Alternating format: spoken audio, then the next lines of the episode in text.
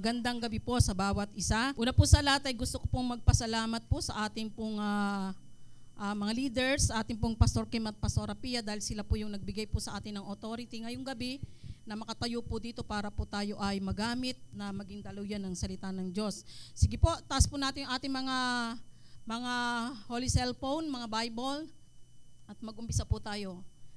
This is my Bible. I am what it says I am. I have what it says I have. I can do what it says I can do. Tonight, I will be taught the word of God. I boldly confess that my mind is alert, my heart receptive, and I will never be the same. In Jesus' name, Amen. So praise God. Sandali lang po tayong manalangin. Panginoon, salamat po God sa oras na to. Salamat po Panginoon sa kabutihan mo. I pray Lord God na sa gabing ito Panginoon, tago po ninyo ako sa inyong banal na krus Panginoon at ang mahayag po ay ang misahin mo, Lord sa aming kalagitnaan. Salamat po sa pagkilos ng banal na Espiritu Santo sa bawat individual Panginoon sa aming kalagitnaan. Salamat po Ama at po aming dalangin sa pangalan po ni Jesus. Amen. So gusto, po mag-umpisa sa isang katanungan. Kayo po ba ay naniniwala na ang Diyos ay may napakagandang plano sa ating church at sa bawat individual sa buhay natin? So, talaga pong ah, ah, mayroon pong napakagandang plano ang Diyos sa ating church at maging sa ating pong mga personal na buhay. Meron pong napakagandang plano ang Panginoon. Pero tandaan po natin, ang napakagandang plano po ng Diyos sa ating church, maging sa ating personal na buhay, hindi po yan mangyayari kapag po tayo'y mahina. Naniniwala po ba kayo? Hindi po mangyayari yan kapag po tayo'y mahihina. Alam niyo po sa Bible, ang mga great man of God, great man, great woman of God, na, naka-accomplish po sila ng mga mat, mga matitinding bagay sa kanilang buhay kasi po sila po ay ma- malalakas. Sila po ay sila po ay malalakas. At marami pong pagkakataon talaga na ah, may mga pagkakataon na dumadating na na ang mga Kristiyano na dumadating sa kahinaan at may mga pagkakataon din na yung kahinaan na yon lagi nating ipinupukol sa kaaway. Pero ang katotohanan po, totoo po naman na gumagawa ang kaaway, pero pag titingnan po namin, marami ma- natin, marami pong din pagkakataon na mismong kahinaan na po natin ang nangyayari. Yung talagang mismong sarili na natin. So napakahalaga po na ah, para daw po tayo makapag-accomplish para makapag-accomplish o may magawa tayong ma- mga great things sa ating church at maging sa ating personal na buhay, kailangan daw po nating maging malakas. So yan po yung pamagat ng ating pag-uusapan ngayong gabi, be strong. At ang teksto po natin ay nasa aklat po ng Deuteronomy chapter 31 verse 32. Alin kaya po ang mauna doon o dito sa cellphone ko? Sige, tingnan po natin. Deuteronomy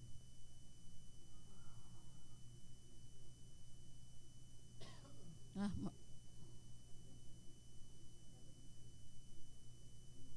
chapter uh, 31 32 sabi po 23 po sorry 23 sabi po dito ay 31 uh, 23 ang sabi po dito at kanyang pinagbilinan si Josue na anak ni Nun at sinabi niya, ikaw ay magpakalakas at magpakatapang sapagkat iyong ipapasok ang mga anak ni Israel sa lupain ay sinumpa ko sa kanila at ako'y sasa iyo. So makikita po natin dito na ah, sabi po dito kailangan daw tayong magpakalakas. So bakit ba kailangan nating magpakalakas? Tingnan po natin, kaya kailangan, kaya kailangan po nating maging malakas kasi it is our duty to God tungkulin po natin na tayo, tungkulin po natin sa harapan ng Diyos na tayo ay maging malakas. Bakit po? Kasi po alam ninyo, may mission pong napakalaki ang bin, na binigay ang Diyos sa atin. Alam po no- noon, makikita po natin ang binigay na misyon ng, ng Panginoon kay Moses. Sabi niya, Moses, labanan mo ang, ang, ang great man, yung mga si Paraon, yung mga, ma- mga, ah, kumbaga yung mga ano man tawag doon, yung mga nanguhula, kumbaga yung ah, matatalino doon sa lugar ng Ehipto sapagkat kailangan mong ilabas ang mga ang mga ano mga taga-Israel kailangan daw ilabas doon sa Egypt. At pagkatapos po naman na makapagbigay ng misyon na, na gano'n ng Panginoon kay Moses, kay Joshua naman, ang sabi na, naman ng Panginoon na kay Joshua At sinabi din ni Moses kay Joshua, Joshua ngayong nailabas na ang mga taga-Israel dun sa Egypt, kailangan namang ang gagawin mo ngayon, haharap ka naman sa mga ah, mga sandatahang lalaki at kailangang ipasok ninyo ang mga lumabas sa Egypto, dali nyo naman dun sa promised land. At yung pong mission na yun, ay yun pa rin yung mission natin. Magpasa hanggang sa ngayon, naniniwala po ba kayo na yan pa rin ang mission na binibigay sa atin ng Panginoon? Kaya sabi nga, kinakailangan po tayong maging matatag, mag- maging malakas. Kasi po kung, kung tayo po ay mahina, hindi po natin magagawa ang mission na to. Kaya nga po nung kay, kay Solomon, siya po ay inutusan din ng Panginoon na magpakalakas. Sabi niya, Solomon, magpakalakas ka kasi magtatayo ka na isang templo. So makikita po natin talaga na duty po natin, tungkulin natin sa Panginoon na tayo magpakalakas sapagkat meron pong inuutos na misyon ang Panginoon sa atin. Ito po yung pagtitingnan natin, ano yung mission na gagawin po natin. Ayan, magko-conquest po tayo. Eh kapag po tayo ay mga la- la- lelembot-lembot, mga hihina-hina, ay baka po tayo ay hindi makapag-conquest. Kaya kailangan po talaga natin na tayo po ay magpakalakas. Pangalawa, duty po natin yan sa church. Kapag po, kapag po tayo bilang tayo ay mga member na ng church o tayo mga leaders, natandaan po natin, kapag po ibinagsak natin ang sarili natin, maraming nadadamay. Lalo na po pag leader na tayo, naniniwala po ba kayo na kapag ka ikaw ay isang leader na tapos meron ng mga umaasa sa'yo tapos bumagsak ka, napakalaki, napakalaki po ng epekto sa buhay po ng isang, ng isang mga leaders. Alam niyo po minsan, merong isang nagpunta po dito na umattend sa atin na, na isang ah, kananayan. Matagal na po siyang Christian. At ang sabi po niya sa akin, sabi ko, nung malaman ko Christian, dinalo ko po siya doon sa Kalumpang, sabi ko sa kanya, bakit ikaw ay bakit ikaw ay dito umattend sa amin? Alam niyo po ba, sabi niya sa akin, alam mo ba, sister, napakalaki na naging problema ng aming church. Sabi ko, bakit? Nagkagulo kami. Bakit? Ano nangyari? Kasi po yung aming leader ng babae. Nako ng babae, ano kaya isipin nyo, tagal-tagal niya na sa church, pero dahilan sa pangyayari na yun, nag-backslide siya at ilang taon na daw siyang di nag-church dahil doon sa nangyari na yun. Kaya napaka-importante po na tandaan natin, tayo po ay merong duty po talaga natin, duty natin sa church sapagkat kapag po tayo ay ma- lalo na po pagka tayo leader, maganda minsan po yung leader ka kasi meron ka ng pinangingimian ako, kailangan magpakatatag ako kasi, kasi may mga umaasa sa akin kaya minsan maganda po yung meron tayong mga ministry. Amen? Duty to, du- duty to family. Ka- Kaya kailangan daw po natin magpakalakas kasi tungkulin natin yan sa ating pamilya. Kasi nga po naman, kailangan nating maging malakas kasi po kapag tayo ay nanghina, tingnan po natin, kapag po ang tatay o nanay, ang tatay nanghina, ano po nangyayari kapag nanghihina ang tatay, di ba? Ang, ang, ang madalas nangyayari kapag nanghihina ang tatay, naapektuhan na po ang nanay. Kapag naapektuhan na nanay, pati mga anak, nadadamay na. So napakalaga po talaga na ah, tayo, anuman, anuman po ang kalalagayan natin sa ating church, sa ating family, napaka-importante po kung ikaw ay anak na panganay, tinitingnan ka ng mga sumusunod sa iyo, kaya napakalaga po na makita natin na kailangan nating maging malakas kasi duty po natin yun sa loob ng ating tahanan. So, yun po yung pang-tatlo, yung pang-apat na makikita po nam- naman natin ay ah, kaya natin kinakailangang maging malakas sapagkat duty natin yan sa ating sarili. Sa aklat po ng ah, 1 Corinthians 9.27, dito po ay makikita natin ay sabi po ni Paul doon ay siya rin naman yung nagsusumikap. Nagsusumikap siya sa isang gantimpala. Sabi, para bang sinasabi ni Paul na pagkatapos daw niya makapangaral sa iba, baka siya naman na matakwil. Sabi po ni Paul.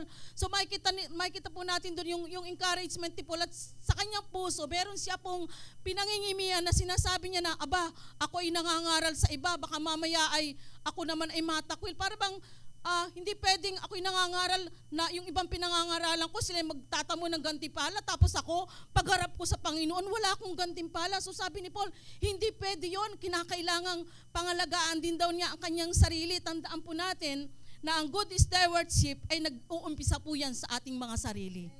Nag-uumpisa po yan sa ating mga sarili. Tandaan po natin na, na, na kinakailangan po tayo, meron po tayong ah, paninindigan na bilang Kristiyano kailangang matuto po tayong tumayo sa magkaroon na tayo ng ah, disiplina na hindi na hindi po tayo na yung bang oh bakit bakit brother nandyan ka eh, kasi ano eh hindi ko ma- hindi ko na matanggihan eh O bakit medyo tumikim ka na naman ngayon? O bakit medyo nagtay ka na naman ng isang stick?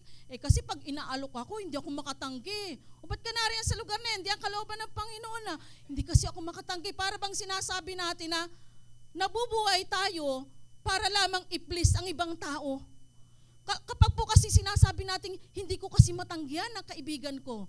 Sino ba yung sino ba yung ano dapat po nating ah, dapat nating sundin yung kaibigan natin yung sarili mo kasi dapat meron daw tayong duty sa ating sarili na talagang tayo pagtayo natin sa harapan ng ating Panginoon ay talagang masasabi natin na talagang ginagawa natin ang kalooban ng Panginoon at talagang tayo ay nagiging magandang halimbawa na sa mga tao sa loob ng church. Kaya napaka-importante po daw talaga na tayo ay magkaroon talaga ng, ah, ng ah, paninindigan po na hindi na tayo madadala ng kung sino man. Ang lagi nating i-please, hindi po yung kaibigan mo, hindi yung barkada mo, hindi yung ah, ah, kung sino man tao, kundi ang i-please natin ay ang ating Panginoon.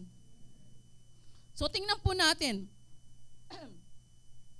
ano nga po ba yung roots of godly strength? Saan nga ba nang gagaling? Ano ba yung ano nga ba yung mga pinanggagalingan ng ah, ating ah, ah, kalakas ng makajos na kalakasan? May apat po tayong makikita. Una po, ito po yung una nating points. Una, obedience to God. Sa 1 Chronicles chapter 22 verse 13. Tingnan po natin.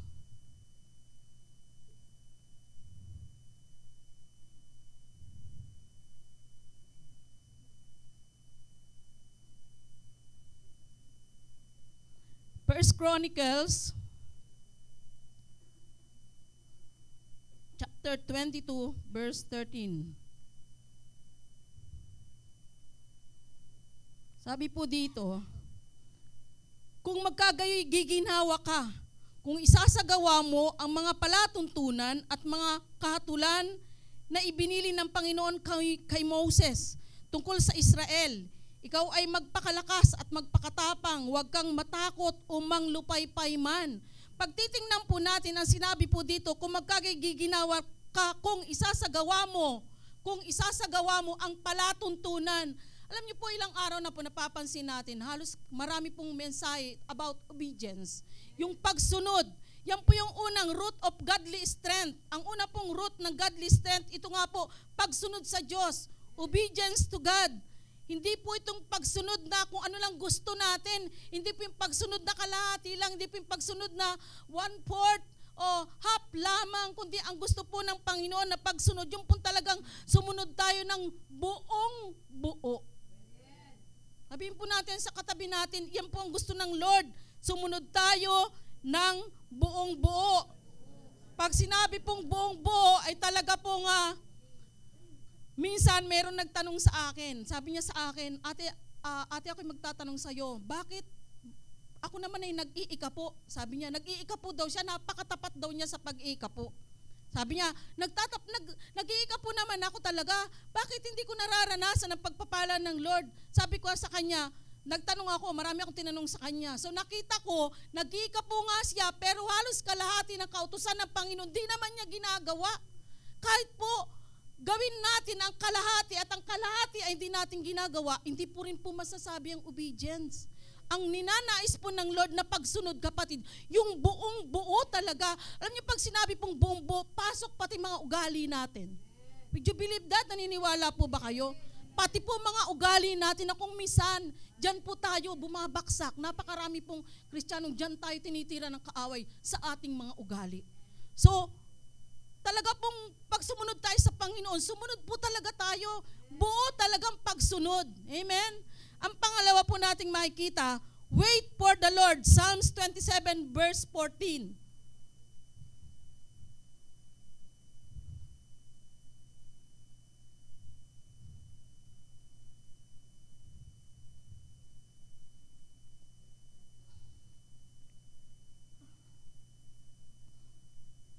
Sabi po dito, magantay ka sa Panginoon. Ikaw ay magpakalakas at mag, magdalang magdalang tapang. Ang iyong puso, oo, umasa ka sa Panginoon. Sabi po dito, magintay ka sa Panginoon. Magintay daw po tayo. Correct timing is important to have strength. Kailangan daw po natin yung tamang timing para tayo magkaroon ng kalakasan. Pansinin po natin ang ating pong ginagawa na conquest. May timing po tayo, ano? Hindi po tayo kagad sugod ng sugod. Ang ginagawa po ng ating leaders, may time na tayo ay, um, ang time natin ngayon, tayo naghahanda. Nag, naghahanda tayo, magkakaroon tayo ng week of fire kung saan ay yung lahat ng karumihan natin, lili, pinapalinis natin sa Panginoon. Patas yung mga ginagawa tayo, pagkatapos nun, eh yun na yung timing na kailangan na tayong sumugod sa labanan. So meron po talagang tamang panahon ng Panginoon at yung po'y kinakailangan nating laging hintayin yung timing na ng Panginoon sa ating buhay. Hindi po dapat tayo, hindi po tayo dapat nauuna sa Panginoon. Hindi po, marami po kasi minsan ay hindi pa naman time eh, kahit sa, sa mga ka- kabinata at kadalagan, hindi pa panahon, hindi mo pa panahon mag-boyfriend, hindi pa panahon mag-girlfriend. Ako gusto na kagad mag-boyfriend, gusto na kagad mag-girlfriend. Hindi pa panahon mag-asawa, gusto na kagad mag-asawa. Ang Lord po ay laging may tamang timing. Amen? So gawin po natin, maghintay po tayo sa Panginoon. Hindi po, po nating pangunahan ng Panginoon. Sabi nga, hindi naman po kailangang, ah, ah, wag natin pangunahan ng Panginoon. Ang layo na, na ng Panginoon sa atin, tayo iwan na iwan na. Hindi, lagi lang po tayong nasa likod ng Lord. Wag naman tayong mauna, wag naman tayong iwan na iwan na ng Panginoon. May pinapagawa ng Lord sa atin, kaway na ng kaway sa atin, ang layo-layo natin. Hindi natin maintindihan kung ano yung nais ng Panginoon. Sabi nga po ay, pag yung pong laro, yung pong ah, water surfing, pag pinanonood ko po, para itong ano eh, para tayong, yan yung isang paraan ng pag-wait sa Lord. Yung, yung bang, ah, meron siyang iniintay, para, para bang nagiintay ka ng timing kung saan yung alon dadating, yung malakas na alon. At pagka andyan ay malakas na alon, sasabayan mo na siya. Kasi pagka hindi mo siya na-timingan, babagsak ka kasi ang lakas ng impact ng alon eh. Talagang, talagang ano ka, babagsak ka. So parang ganun lamang po tayo sa ating Panginoon. Lagi po nating ah, hintayin lagi ang Panginoon. Kapag po tayo ay dumadating sa panalangin, pag po tayo nananalangin, lagi po nating ah, kapag sa panalangin natin, huwag tayong maiinip. Minsan kasi parang pag nagpe-pray tayo, lalo na sa mga personal prayer natin, tagal naman, hindi ko maramdaman ng message ni Lord. Hindi, Lord, mangusap ka sa akin. Parang gusto natin mangusap ang Lord, pero pag nakakalabing limang minuto pa lamang tayo, parang ayoko na Lord, mantagal. Yung bang, dapat po matuto tayo na talagang ah, kahit hindi mo pa nararamdaman ang presence ng Lord, kahit wala ka pang, wala ka pang ah, ah, nari- naririnig na mensahe ang Panginoon, talagang, Lord, hindi ako titigil, maghihintay ako hanggang maramdaman ko po, Lord, ang message mo. Naalala ko, nagpunta kami ng Touch of Glory. Ang tagal ko po talaga sa loob nung ano, nakaluda ko, talaga iyak na ako, puri lahat. Para bang hindi ko maramdaman. Sabi ko, naku, bakit ganito? Lord, may kasalanan po ba ako? Lord, ba't hindi ko maramdaman yung, wala akong marinig na message ng Lord. Pero ang ginawa ko po talaga, kahit sabi ko, Lord, hindi ako aalis dito. Hindi ako lalabas ng cubicle na to, Lord, na hanggat hindi ko, Lord, naririnig yung message mo sa akin. At talang ginawa ko po ay, ah, nagtumahimik ako, maya maya naramdaman ko, ang tagal ko, ang tagal po, hindi lang po ako isang oras nagintay sa message ng Lord sa akin at sa kaintay ko naman, meron naman ako narinig na mensahe mula sa Panginoon. So ganun lang po, maghintay lamang po tayo sa tamang timing ng Lord sa ating buhay. Pantatlo, hoping in the Lord, Psalms 31 verse 24.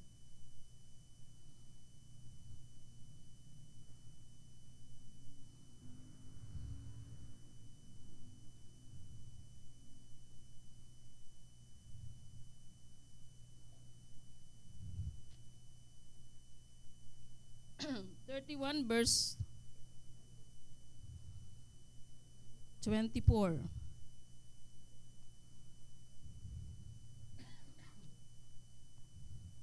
Kayo'y magpakalakas at magdalang tapang ang inyong puso. Kayong lahat na nagsisiasa sa Panginoon. So dito po, ang pag-asa daw po natin ay lagi nating ilagay sa ating mga sarili. Ay lagi nating ilagay sa ating Diyos. Huwag daw nating ilagay sa ibang tao yung pag-asa natin. Huwag nating ah, ah, wag nating kumbaga yung paglago natin. Alam po naman natin ang paglago natin ay nakatutulong ang ating napakalaki po ng bahagi ng paglago ng ating pastor, ng ating mga leader. Pero wag po nating doon idepende ang lahat ng paglago natin. Magsikap po tayong gumawa sa mga sarili natin na tayo po ay lumago, wag lang tayong umasa sa sa kanila kundi tayo po ay talagang wag niyo po ako ma-misinterpret na wag na tayong umasa sa pastor o wag tayong umasa sa ating mga leader. Hindi po yun ang ibig ko sabihin. Ang ibig ko pong sabihin, aside sa kanila, talaga pong itutok talaga natin ang pag-asa natin sa Lord. Na kahit anong mangyari sa Lord tayo, kasi alam niyo po yung mga leader, may pagkakataon na mga leader nawawala or nagwawala o nangihina. Hindi na po tayo bago sa mga ganyang istorya, may mga leader na nawawala talaga. Pero ang ibig ko pong ipakita, ang mga leader man ay mawala, ang mga leader man ay magwala, hindi ka rin magwawala. Amen? Ang leader man ay manghina, ikaw mananatili pa ring malakas. Sabi mo nga sa katabi mo yan, magpakalakas ka. Sa Lord ka umasa. Sa Panginoon po tayo umasa. Ng kalakasan ng hope natin, ilagay natin sa Lord. Sa Panginoon talaga. Aside po sa ating pastors, sa ating mga leaders, lagi po nating ilagak ang ating pag-asa sa ating Panginoon. And lastly, relying on God's grace. 2 Timothy chapter 2 verse 1.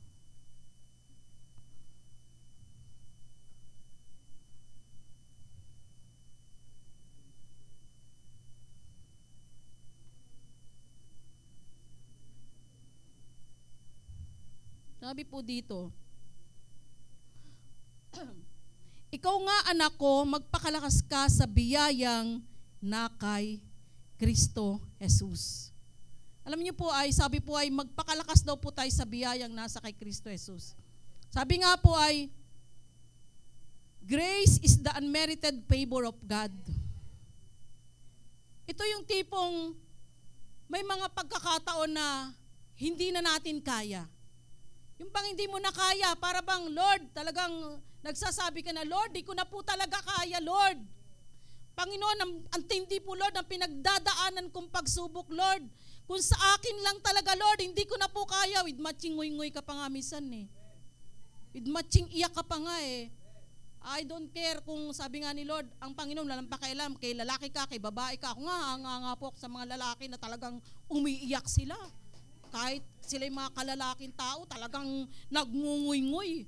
Pagdating sa presensya ng Lord, ang, yung pa nga pong inangan, sabi nga, mahirap umiyak, pero pag talagang nasa presensya ka ng Lord, ah, wala ka ng pakialam kung ano itsura mo.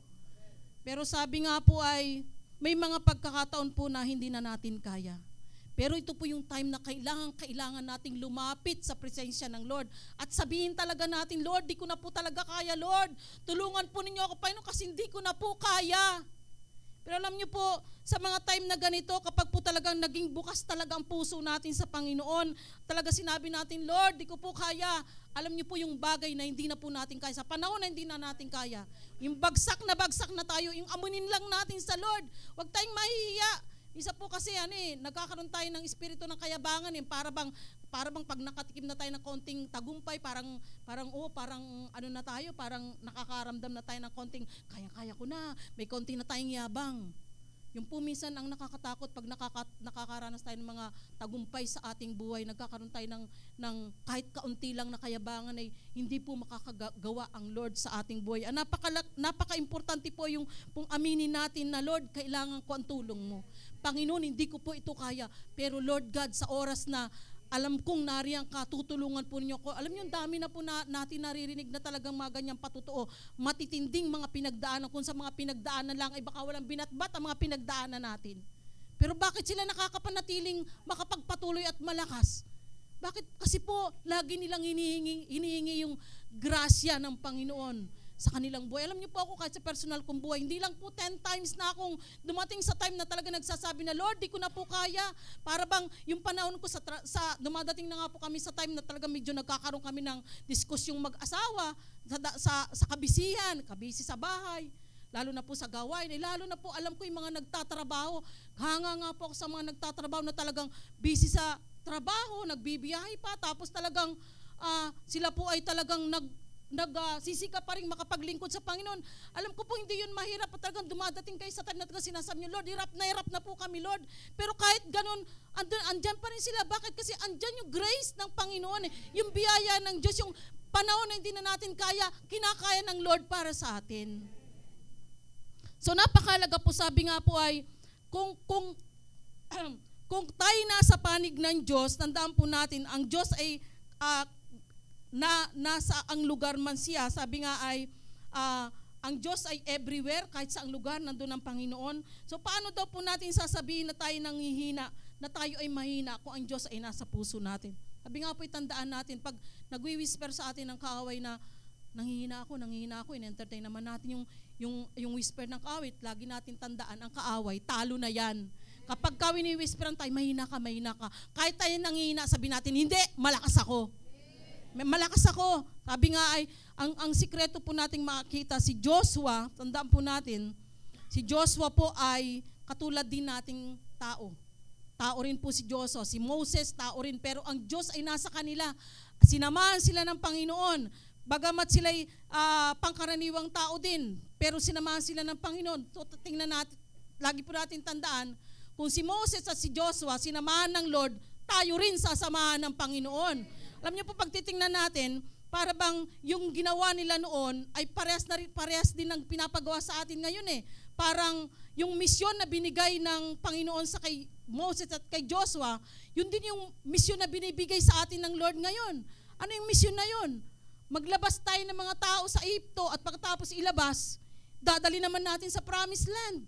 Magkaiba nga lamang pagtitingnan natin, para bang magkaiba lamang ng casting, magkaiba lang ng mga props, magkaiba lang na setting, para bang iba lamang yung mga kasamang tao, iba lamang yung mga props, yung mga ginamit, iba lamang po yung, yung settings, yung, yung lugar na pinangyarihan, pero the same mission. Nakukuha niyo po ba?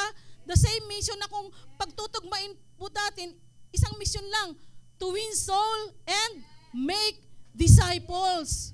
So yun lamang po. So ngayon po nga pinaniniwala na tayo pong lahat, sabi nga ay ang kalakasan natin, tandaan natin, gusto pong basahin itong isang verse, Psalm 73, verse 26, at dito po tayo mag-close sa verse na to. Sabi po ito po yung napakagandang verse na talaga pong kanina nung binasa ko, ay talagang nakakapag, nakaka-inspired po talaga. Psalm 73.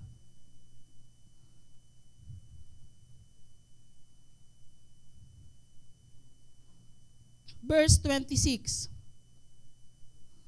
Sabi po dito ay, pansin po, basahin po natin ano, ang sabi po dito, ang aking laman at ang aking puso ay nang lulupaypay.